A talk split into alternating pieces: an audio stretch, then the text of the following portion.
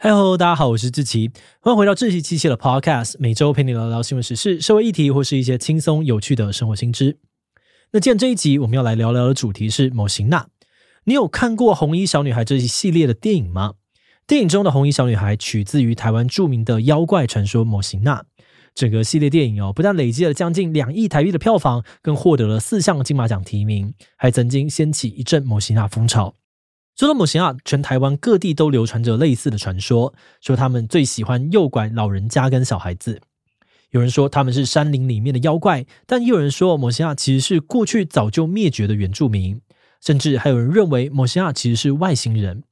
是说某型娜的真面目到底是什么？他们真的存在吗？今天就让我们一起来聊聊某型娜吧。不过在进入今天的节目之前，先让我们进一段工商服务时间。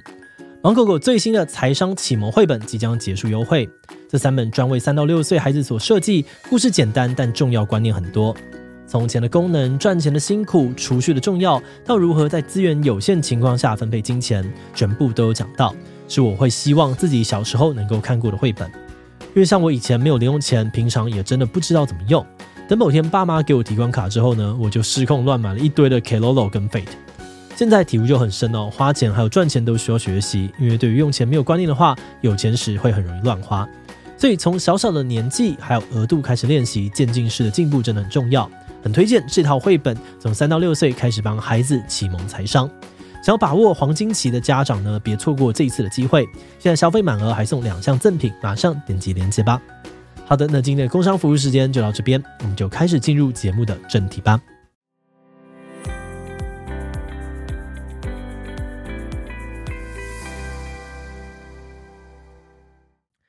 老人、小孩在山林里面莫名的走失，后来又离奇的出现在另外一个地方，被人发现的故事，即使到了今天也还时有所闻。很多人会说这是某型娜在作怪的缘故。例如，二零二零年四月呢，花莲县富里乡有一位七十八岁的张阿嬷，她到家里附近山区的公寮喂狗，却迟迟没有回家，让家人非常的担心。后来警察跟当地青年组成的搜救队一起入山找阿嬷，但是张阿嬷就像是人间蒸发一样，大家找了一整个晚上都没有找到。直到隔天清晨，村落的长者说，这附近的山区以前就常常会有人离奇失踪，建议放个鞭炮驱赶山精啊、鬼魅，还有某型啊。神奇的是哦，鞭炮放完之后，他们果然就在离失踪地点附近不到一百公尺的瀑布旁边找到阿嬷。阿嬷还说，她失踪那天喂完狗之后，一直听到附近有个小女孩的声音，因此感到好奇，就跟着声音走。结果走着走着，后面的记忆就一片空白了。这让当地居民和搜救队员都不禁疑惑：某型娜该不会真的存在吧？其实啊，类似的事件并不少见。另一个案例呢，发生在二零一七年的彰化八卦山，有位七十七岁的阿嬷失踪，七天后奇迹获救。阿嬷说，这七天多亏有人陪着她，但这个人到底是谁，至今依然是个谜。而且不只有老年人会离奇失踪。二零一四年，也有幼童在台北阳明山区走失，三个小时之后，竟然在四公里外的地方被寻获。当时很多人疑惑，年幼的小孩要怎么样在短时间内穿越四公里的山路？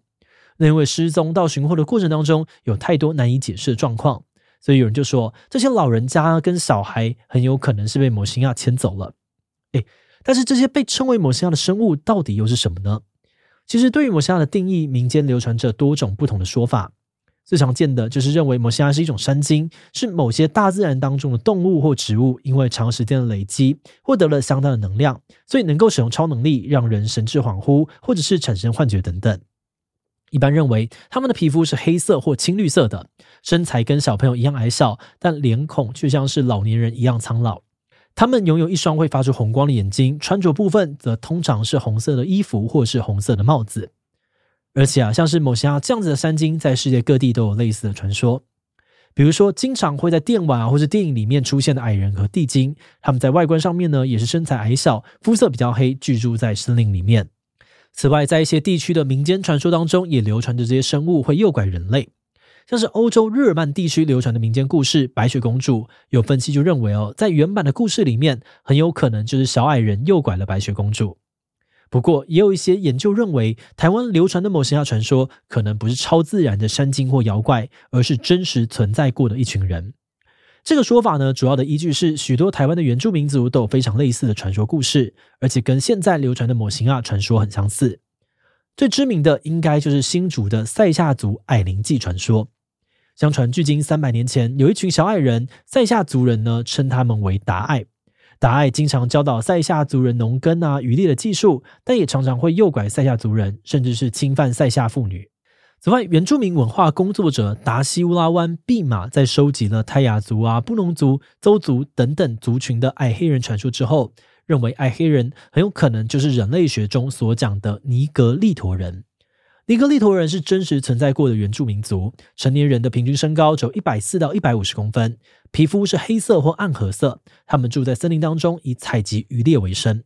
因为尼格利陀人身材矮小哦，肤色较深，再加上生活在树林里面，这些特征都跟传说当中的摩西亚有很高的相似性，也跟赛亚族矮灵记传说当中的小矮人很像。再加上赛亚族传说呢，也有说到小矮人会诱拐族人特性。因此，有人认为尼格利陀人很有可能就是摩西亚传说的由来。但是，对于这种说法，也有人跳出来反驳，认为摩西亚的起源另有隐情。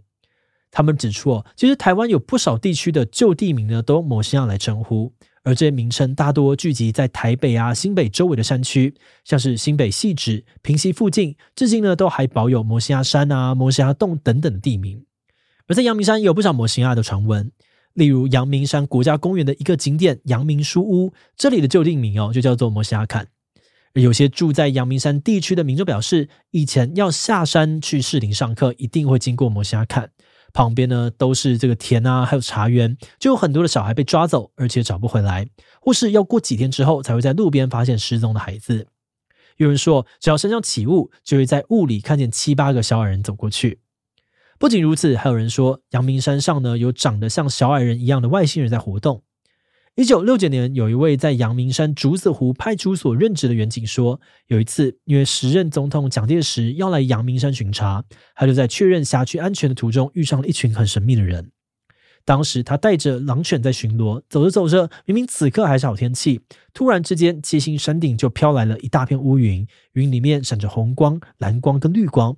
后来，在云的底下呢，有个透明圆盘状的东西冒出来，露出一个阶梯状的东西。接着呢，就有两三个小矮人走下来。小矮人一出现哦，原本对着乌云一直吼叫的狼犬忽然就不叫了，头低着，感觉非常害怕的样子。